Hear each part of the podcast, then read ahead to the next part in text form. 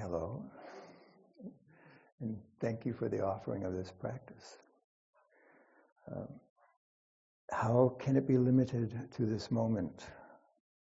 Hundreds of things all manifest original practice from the original face. It is impossible to measure, which is, of course, from Dogen's self revealing and employing samadhi. And I offer that as uh, a gatha, a little poem we might keep in mind tonight as I'm talking, and maybe what I offer will illuminate some corner of Dogen's uh, phrasing here. It's a little poem. How can it be limited to this moment? Um, I began thinking about practice, and almost always it arises in my mind in the form of you know the thought that uh, I practice on the cushion, but then I continue to practice when off the cushion, when I go out into the world, walking, talking, laying down, eating. Uh, and after sitting, it feels very natural to, to, to calmly and deliberately move from the cushion into the world and to remain mindful of the practice of uh, silence and uh, then I forget. right? And, and the vow is to come back to practicing again and again. And I, I thought, well, yes, this is the practice. This, this is it. And then I began to think about practice, uh, you know, and what practice is, and all the forms in which we practice, and that we're in, entreated to practice, encouraged to practice. Uh, and uh, at one point, I began making a list of all the ways in which I practice, and uh, uh I realized that the the idea of practice uh, is so so very profoundly rooted in uh, what we are all about as Zen practitioners, right? I mean, practice is a noun we say, we ask someone, uh, what's your profession? And they answer, well, I practice law or I practice medicine. And then we say, I practice Buddhism. I'm a Buddhist practitioner. Uh, or I practice soteriology.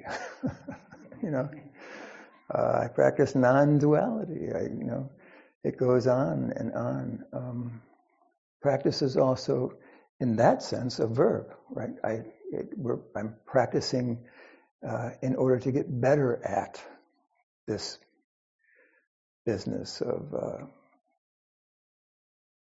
the bodhi of, of, embodying the bodhisattva model of embodying awakening.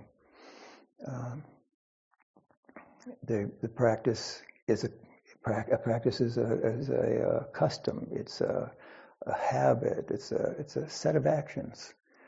Uh, the tradition in which I practice, which goes back to Korea and the Chogye order of Buddhism in Korea, um, was carried over here to this country by uh, Zen master Seung Sahn de Sunsanim, and uh, who established the Quantum School of Zen, and that school of Zen is now found at their temples and groups all around the world. It's one of the largest Buddhist communities, global communities in existence.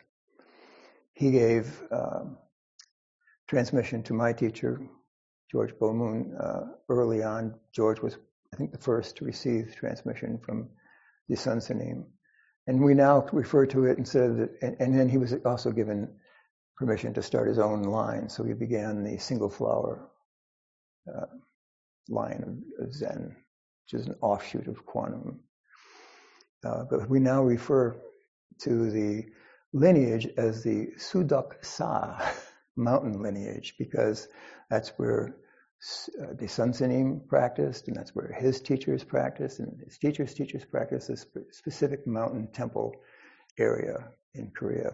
So the lineage is, in which I practice is the uh, Sudeoksa lineage. lineage. Um, and again, you know, I'm talking about this about practicing, and there are a group of actions and activities, practices that are associated with the Sudeoksa mountain lineage uh, and Korean Zen, Son, uh, like uh, Wato practice, very prominent in Korean Zen. And um, if you're familiar with the teachings of Chinul, and you're probably already familiar with Wato, or it comes directly out of the Chinese Chan tradition. Uh, koan study is is very prominent. Uh, there's a sort of a vast collection of koans that are studied uh, as part of uh, the, the, practice uh, when you first begin, and, and then you continue with koans through your entire life. Um, great doubt is another practice that's kind of prominent in Son Buddhism. Uh, great doubt is um, maybe best defined as a sense of wonder. You know, you sit with just a sense of wonder, and we call that great doubt.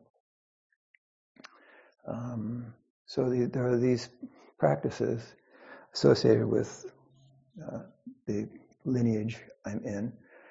Zen master uh, Seung Sahn also would encourage students to just do it. He would often, you know, roar at them, "Just do it, just do it." And this is long before Nike began advertising, you know, "Just do it, just do it." Uh, he'd also say, "Put it all down, put it all down, just do it. Try, try, try for a hundred years, save all beings."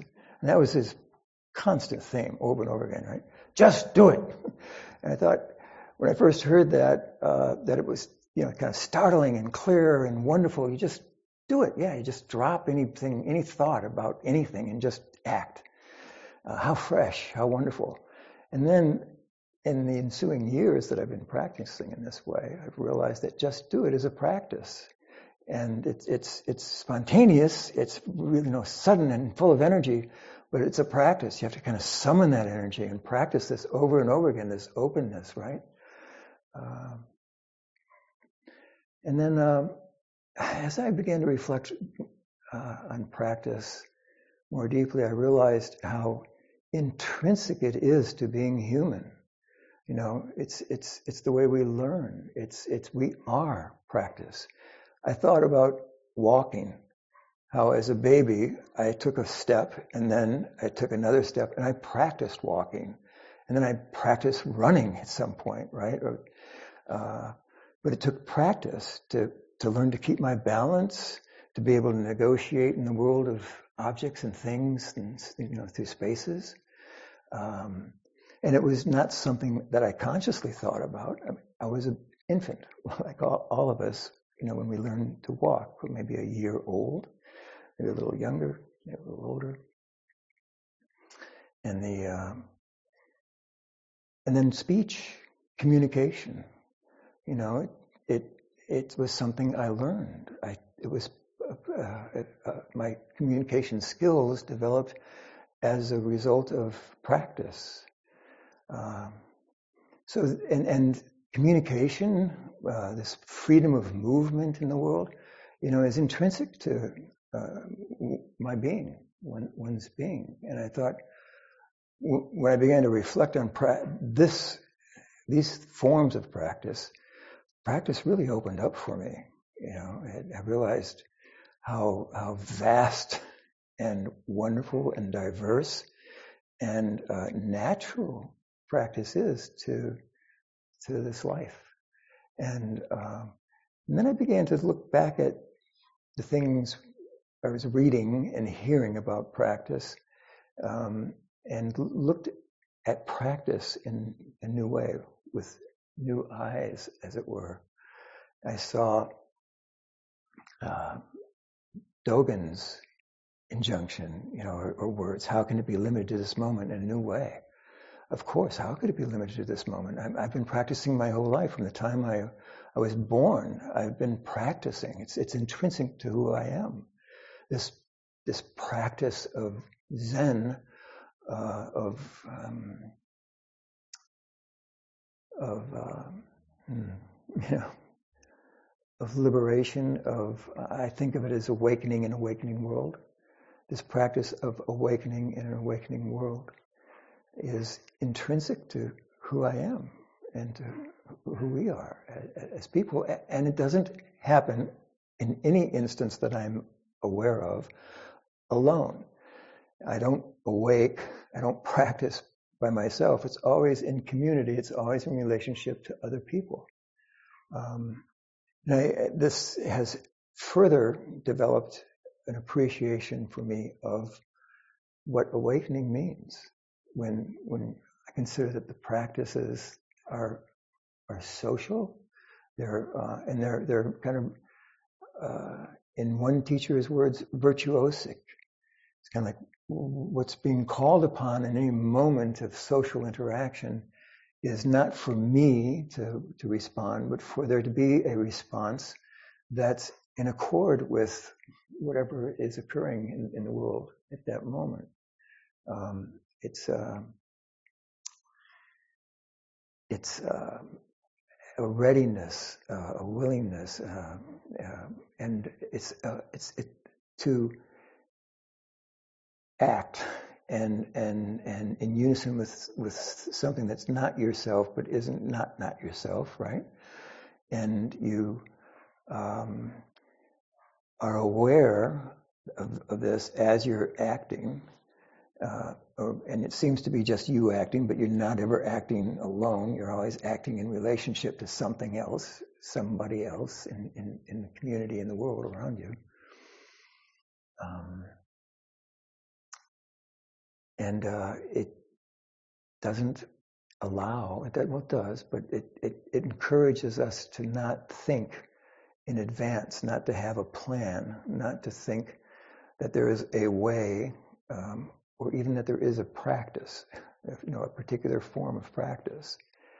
It's it's the, the encouragement is really uh, is I appreciate anyway not to have a plan not not to really have a practice to to be totally responsive in the moment and and to give yourself fully to what's occurring and uh, mm, not and to allow yourself not to feel separated from it, to, to be completely joined to it. Um, I made all kinds of notes. I'm not sure I'm following any of them. Uh, I mean, and this idea of, but this idea of practice, um, let's say we, we're talking about the practice of meditation. We can say also the practice of uh, Buddha Dharma. We can we can talk about awakening to the awakening world. We can talk about awakening to our true selves. But this true self, uh, for me, right, is my current understanding is is um, uh, uh, practice. it's synonymous with practice. Practice and the true self are one and the same. The true nature, Buddha nature. And this practice doesn't end. Does it? It just goes on. Um, even the Buddhas and ancestors go on practicing after their so-called awakenings in story after story. They, they, they they go on with practice. Uh, it doesn't like end, something doesn't happen and, and practice just stops. Uh, they go on practicing and, and, developing and deepening their realization. Um, and I, I ask myself, what does this mean that this practice is continuous?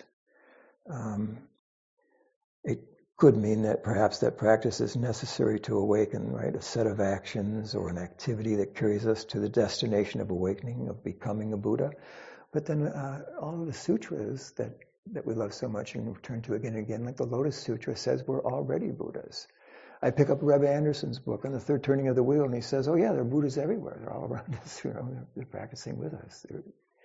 Uh, so, uh, is this practice, this continuous practice necessary for, for awakening?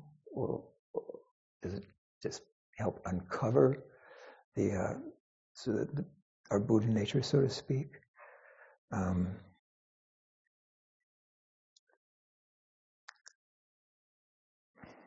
uh, and then uh, I, I, it, it brings me to to wonder what have all of the ancestors and the Buddhas, uh, the Buddha ancestors and and monks and nuns, the bhikshus and bhikshunis been doing in all of these temples over all of these centuries? You know, what's that practice? And then I, I'm part of a group that is reciting the Gandavyuha, the portion of the Avatamsaka Sutra, and it's all the you know the stories about Sudana's adventures. He goes off asking all of the these people, gods, goddesses, um, children, a lot of business people. uh, what is the conduct of an enlightened being, of an enlightening being? What what uh, what is the practice essentially of enlightening being? What are the practices of enlightening being? And they all give various answers. Um, but I feel, and I, I identify with with Sudana, and as a as a Buddhist practitioner, I feel like I am asking you all, you know, to tell me what what are the enlightening practices, the practices of enlightening being, and uh, I, I don't have to always ask you directly. I can just watch, observe, participate in, in the in the world with you, interact with you, and and it, it comes up. Uh, in uh, I think it's the 45th uh, chapter or, or, segment about Sudana, he he's directed by a god, the goddess of sorrow, to go visit um, a woman or girl who was a former courtesan and is now a member of the Shakya clan. Her name is Gopa, and um, he asked this question of Gopa: what, you know, what, what are the practices of an enlightening being? And Gopa um, says, you know, here are the 10 practices of, uh, of a bodhisattva, and then goes off to say uh, that these are the practices of a parent. These are the practices of a guardian spirit. These are the practices of a cloud, um, meaning someone who provides, you know, um, rain and, and, so forth for help, what's needed by by uh, other beings, by sentient beings. And I began to, you know, I, I, I, it, it's clear that my my parenting, my being a father, is a form of practice, right? Uh, as is being a, a, son, a brother, um, a husband, uh, these are all practices, and, and I choose to make them practices. I mean, I consciously am aware that these are practices. There are times when I'm called upon to be a parent, times I'm called upon to be uh, a practitioner, a fellow student of the way, a, a Dharma student. And I, uh, I really appreciate that that comes up in the uh, Avatamsaka Sutra in Sudana's roaming about through what's called the palace of reality and talking to people about these practices. And someone says, well, practicing being a parent is, is, is one of the practices of an enlightening being. Um, so it, it, practice is, like I, I think, it, permeates everywhere in, in, in life. It, it is the, the awakening life. And, and, and it seems you know, to be the teaching. Um, yeah, the practice is true nature. So, uh, there's something else in here I wanted to get to.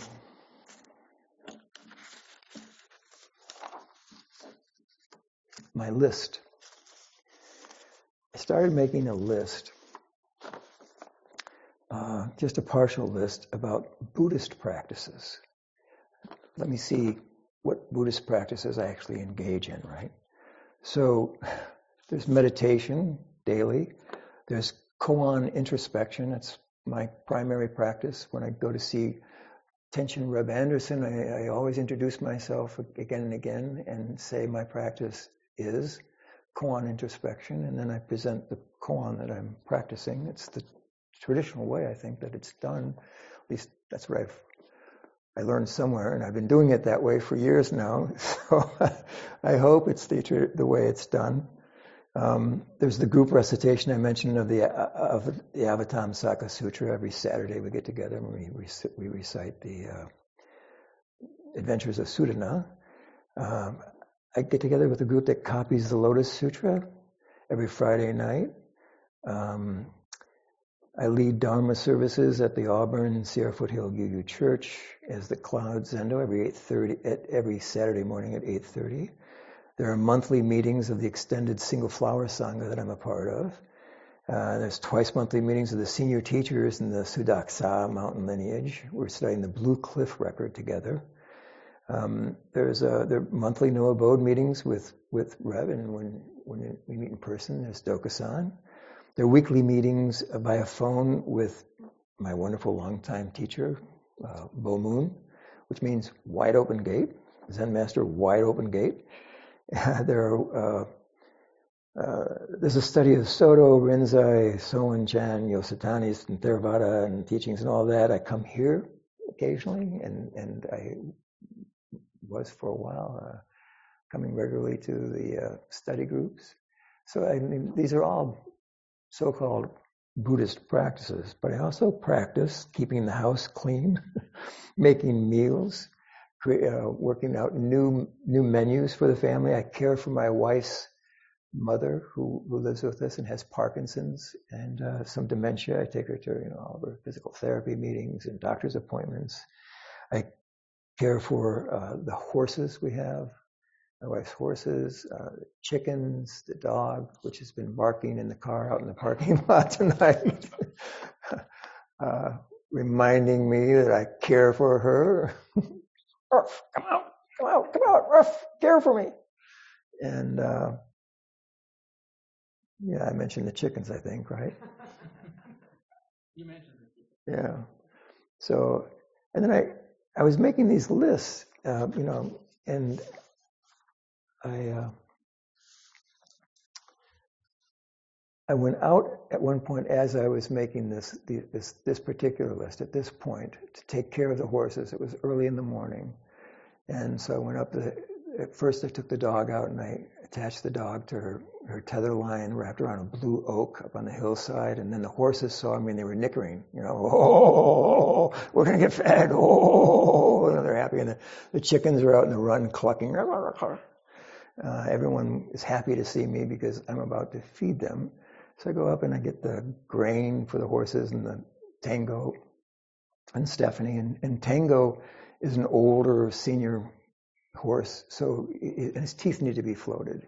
He can't eat, uh, uh, chew really well, so he, he has trouble keeping weight on. So the, his grain has to be soaked before it's fed to him. And then Stephanie wants her grain soaked as well, so she'll come over and try and grab the, the you know the, food out of the bucket as I'm trying to ladle it out um, with the big scoop we have. And then uh, and then the chickens need you know corn and chicken crumble.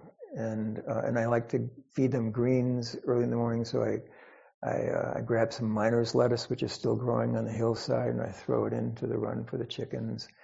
And then and I make sure their water is good, and then I go in to see if there are any eggs. There's usually one egg in the morning and two or three eggs in the in the evening. And uh, when I went in, I discovered that one of our hens was dead, just you know, in in the corner, and it it wasn't unexpected entirely. She had been egg bound, and we knew she was not doing well. She was acting sick, and we probably could have done more for her than than we did. We weren't sure what we needed to do and and, and you know, uh, never never got around to actually seeing if there was something specific we could do for her, and then she died. Uh, so there, there was suddenly death, you know, in the hen house, and uh, I don't know what, you, what your practice is. I I am very mindful of death and practicing with death whenever I encounter it. So I practice with the red hen's death. Uh, and I think what I did was I, I didn't recite a Dharani exactly, but I, I opened to, uh, you know, what is this? Just the wonder of, of death. Um,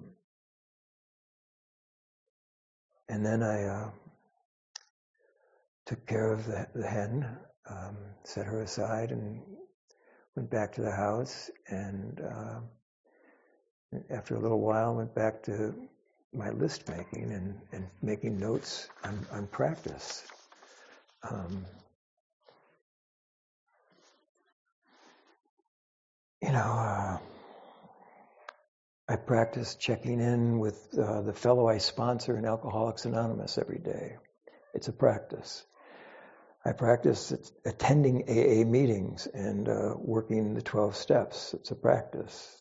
I practice being a functioning father to my my four grown children, uh, a son to my stepmother, you know, I mentioned this before, a brother to my six surviving younger brothers and sisters, and a friend to friends, and a good friend to good friends. um, and I practice appreciating all that is received and all that is given each day, right? Especially what's being received. There's so much that supports this practice. All these practices that I say I'm doing are really not my doing. They're the, this kind of collective doing of beings and phenomena and, you know, causes and effects arising and I'm in the midst of it. Uh, I'm appreciating it.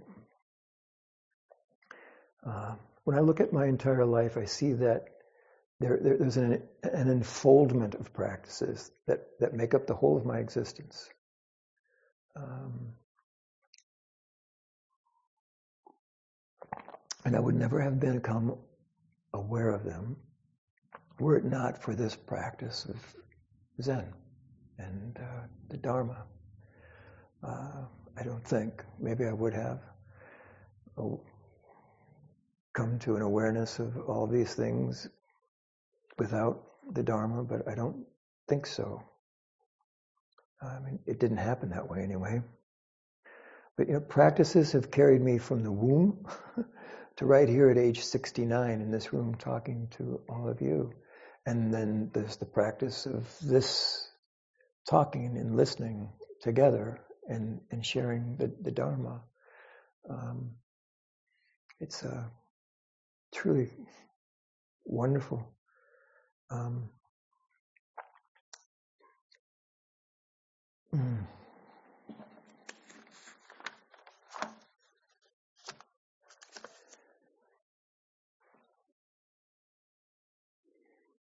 Yeah, everywhere you look in the teachings and writings of either Dogen or this teacher or that teacher of Zen, you find all of them unfolding these manifold ways of practice. Um, and all these practices pointing to our true nature. And all these practices are our true nature, which I think isn't that a fundamental point of practice for Dogen? Is it?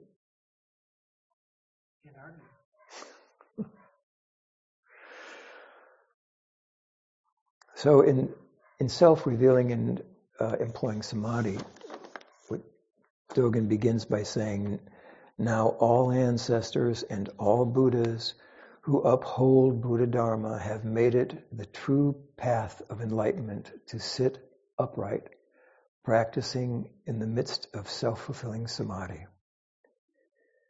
You will raise up Buddha activity at innumerable practice places and vigorously uplift the ongoing Buddha Dharma.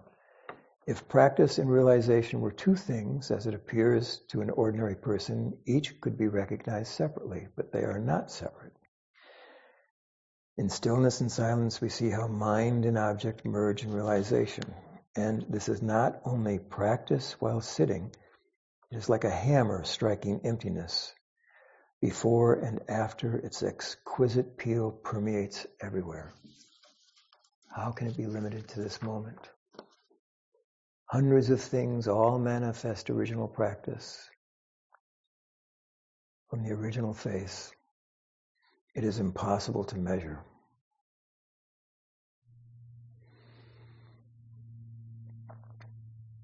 Uh, I want to just mention two more things and I'll end.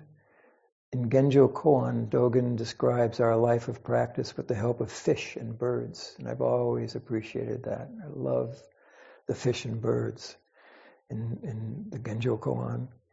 He says, when their activity is large, their field is large.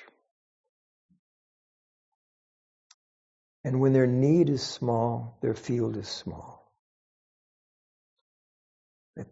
You know, here a scoop of corn and layer crumble is given to the chickens. That's the practice. It is possible to illustrate this with more analogies, Dogen says. Practice, enlightenment, and people are like this. When you find your place where you are, practice occurs, actualizing the fundamental point. When you find your way at this moment, practice occurs, actualizing the fundamental point. For the place, the way is neither large nor small, neither yours nor others.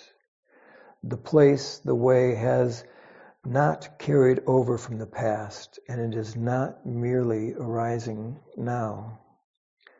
Accordingly, in the practice enlightenment of the Buddha, meeting one thing is mastering it, doing one practice is practicing completely. And uh, one might add, you know, in conclusion, on or off the cushion. Uh, and I also should add, thank you, Dogen Zenji. So the practice of Buddhism, the practice of awakening often seems to rest solely on the practice of meditation. That's where I began. And I used to think this, that it was the practice of awakening sort of seems to rest solely on and begin with the practice of meditation. But it's not always so.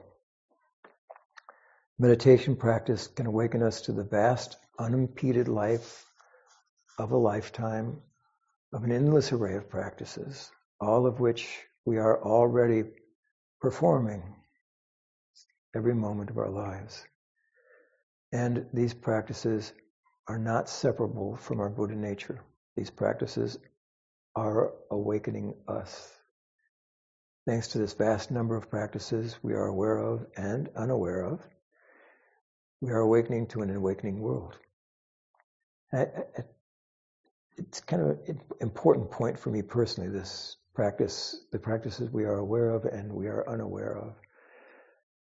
Again, going to med- back to meditation, I used to think uh, that um, when I zoned out, when I wasn't aware of where I was and what I was doing for a couple of moments while sitting on the cushion or involved in an activity, I thought, that's bad. You know, the whole practice is to try and keep me aware, keep me awake, uh, make me not allow me to avoid the, the, the error of, of living in that way. And since then, I've begun to see that that's kind of a, a practice. I'm not always clear on what its function is in, in my life, but there's clearly a practice there going on. Uh, as surely as there, practice, there's a practice in my body moving the blood around through the circulation, circulatory system. Um, and there's a wisdom to it that that uh, I want to appreciate. Uh, this not always being aware, and that wisdom um, was described by Albert Low, a, a, a Buddhist teacher in, from Montreal, as being like what happens when you uh, you, you cut your body and, and you're wounded. You don't through an act of will, heal the, your body. Your body knows what to do.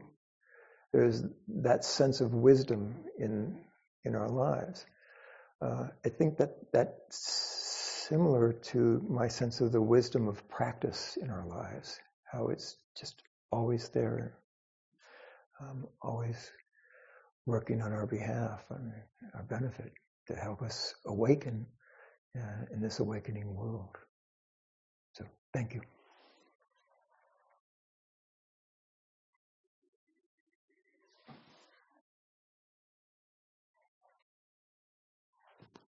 Thank you. Um, when you were uh, talking about what the function, just now, when you're talking about what the function of spacing out is, or you know, not being present or drifting, you know, drifting around, and then you you. Oh, thank you. Um, you were talking about uh, what the function of um, spacing out is, and not being present, and uh, you you said something about you said something about the you know the the blood the blood coursing in your veins and I was thinking, well, you know, the, there's the veins too. There's the blood, but there's the veins, and um, it's like the, the, it seemed to me like the function of of of spacing out was to give like give something to you know some resistance, which which was helpful. You, it was it was it was a part of the whole thing. Like the the walls of the veins are like some resistance to the blood, I suppose. There's some friction there, but quite necessary. Yeah. blood, you know, blood everywhere. so um, uh, I was just, you know, I was stimulated by your, uh, speaking about that and thinking of, you know, what the function of delusive spacing out is. It gives us something to meet and and you know rather than just hanging out in the bliss of perfect mindfulness all the time. I won't argue with you.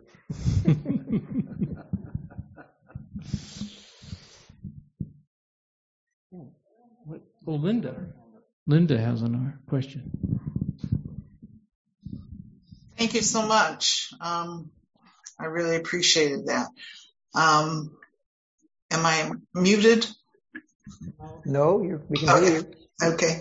Um, I had an exchange with you a little while ago about um, a practice that had recently become important to me. I was initiated into transcendental meditation many, many years ago and never found it useful. I couldn't I couldn't work with a mantra. So, but recently I have um, had I've really appreciated using the mantra that um, kind of arose from an experience with uh, Myo Lahey one time during a uh, Dharma talk that he ended shouting at us just this. and we all, we all were so startled because it had been a very calm Dharma talk.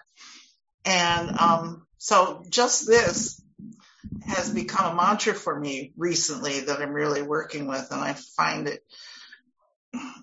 I, I just really appreciate broadening the idea of um, of what practice is to us and how we work with it. Um, and a mantra being one, and also going into the marketplace of the medical community is quite a uh, practice as well. So anyway, just thank you. Thank you for um, um,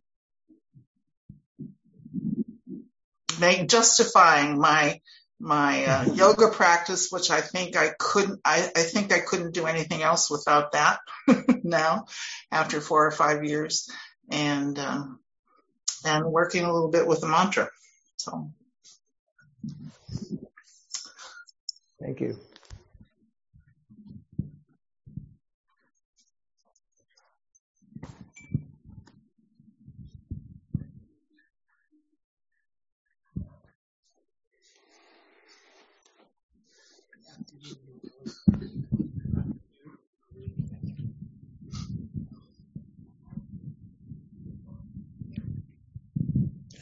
Hi, John. Um, thank you very much. That was an extraordinary Dharma talk, in my opinion. Um, not so much the subject, which was really good, uh, what else is there to talk about, actually? But, um, but uh, without meaning to be glib, because of the chicken crumbles um, and the story around that, and um, and your expression of your practice, continuous practice, except when you're spacing out, and maybe that's part of it too, as you say. So um, I just want to thank you for that. It's really, uh, it's, uh, uh, I felt you were expressing rather than just articulating your practice. Thank you. Thank you.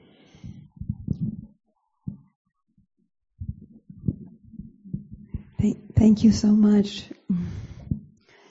I just had this uh, feeling as you spoke and had your list, I could feel like what practice means just kept expanding and expanding and expanding, like seeping into every corner of your life more and more and more. And I've had this sort of chant lately, you know, if we don't pick and choose, if we don't judge, then everything matters. And how profound that is if we meet each moment with that sense of everything matters. And that's how it felt listening to you. Thank you. Thank you. Mm-hmm. Oh, uh, at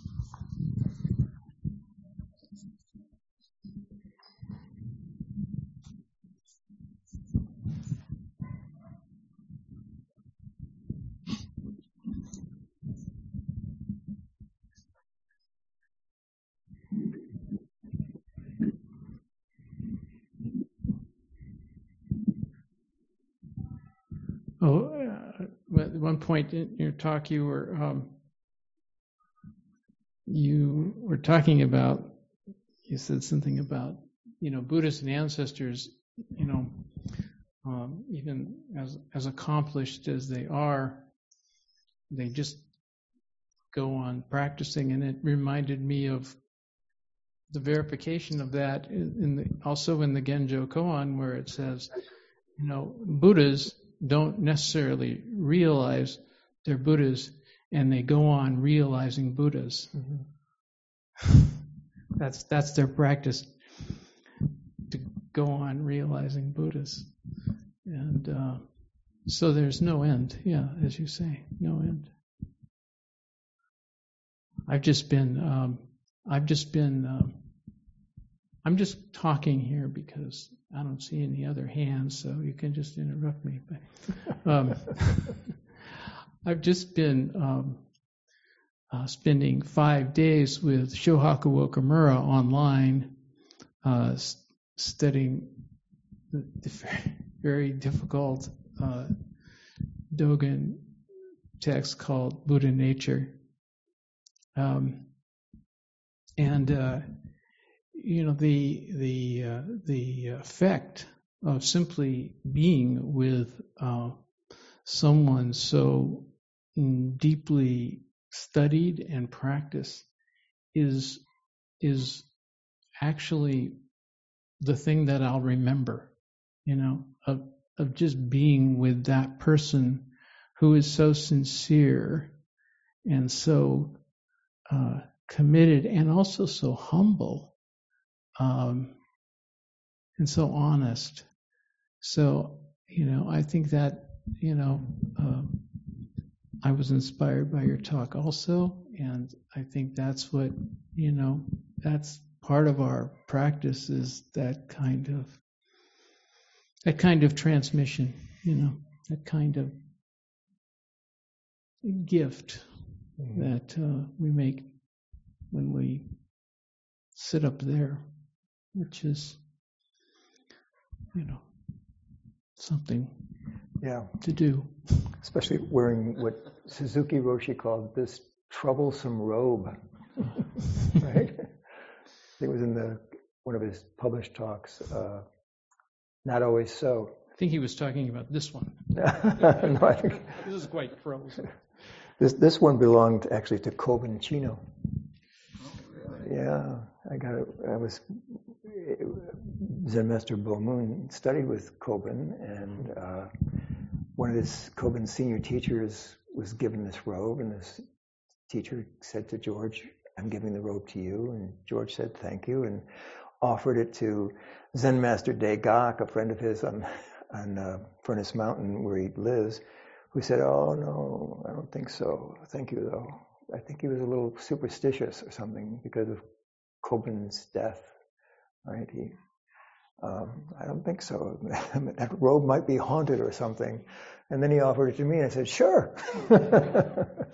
no, I'd love to have one of Kobun's robes, and I think I hear I've learned since that Kobun gave robes to many people. He, he would receive a robe, and he'd turn around and he'd say, "Here, how would you like a robe?" So I guess there are a lot of these Kobun Chino robes out there. These troublesome robes. Hi, this is Kenny, and thank you for your talk. Um, when you were speaking about learning to walk or learning to speak, I was like, wait, somebody had to hold you up and walk with you. Someone had to talk with you to get you to speak. So, but then you got onto the parental role. And um, you didn't mention driving as a practice, but that seems to be where I, I guess, make mistakes and then return constantly because I get behind the wheel and forget, wait a minute, I need to be nicer to people or whatever, calm down. And um, somebody has an email sign off that says, whatever is in the way is the way. And it's like, yeah, that's that's where I'm at right now. So Yeah. thank you for your, your talk. Thank you.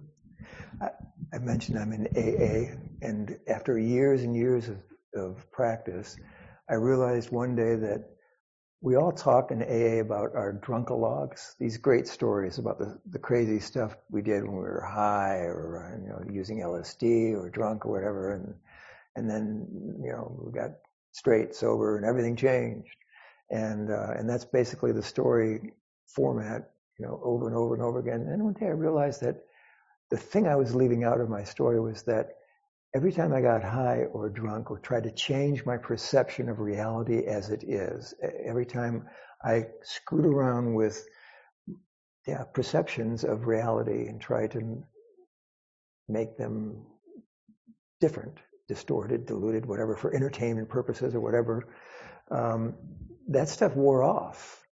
And I would get dropped right back into the life I'm in. It's like, you know, no distortions, no filters, just experiencing things directly the next morning when you wake up. You know, maybe you're hungover and feeling like crap, or you, are feeling like, you know, oh, I don't know.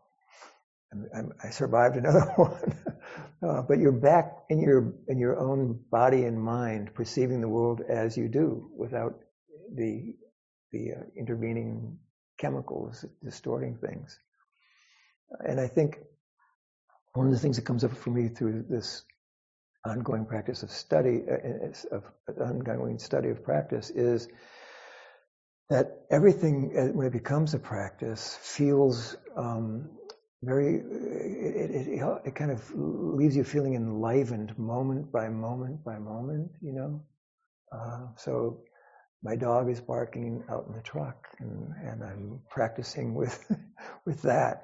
You know, and uh, I'm practicing with presenting this, uh, whatever, offering this uh, here at this moment in time and space. Um, and uh, you know, I'm feeling the, my body on the cushion and and and, and the uh, lateness of the hour. And as I move through, you know, moments in my life now, it's like practices pre- are presenting themselves all the time, and I'm fully embodying them now. I feel like I'm embodying them, and really appreciative of of how I you know I'm not summoning these practices. I mean, they're just occurring. They're just unfolding. You know, uh, and uh, it, it's it's a wonderful way of of living, of participating in, in the world and uh, meeting it.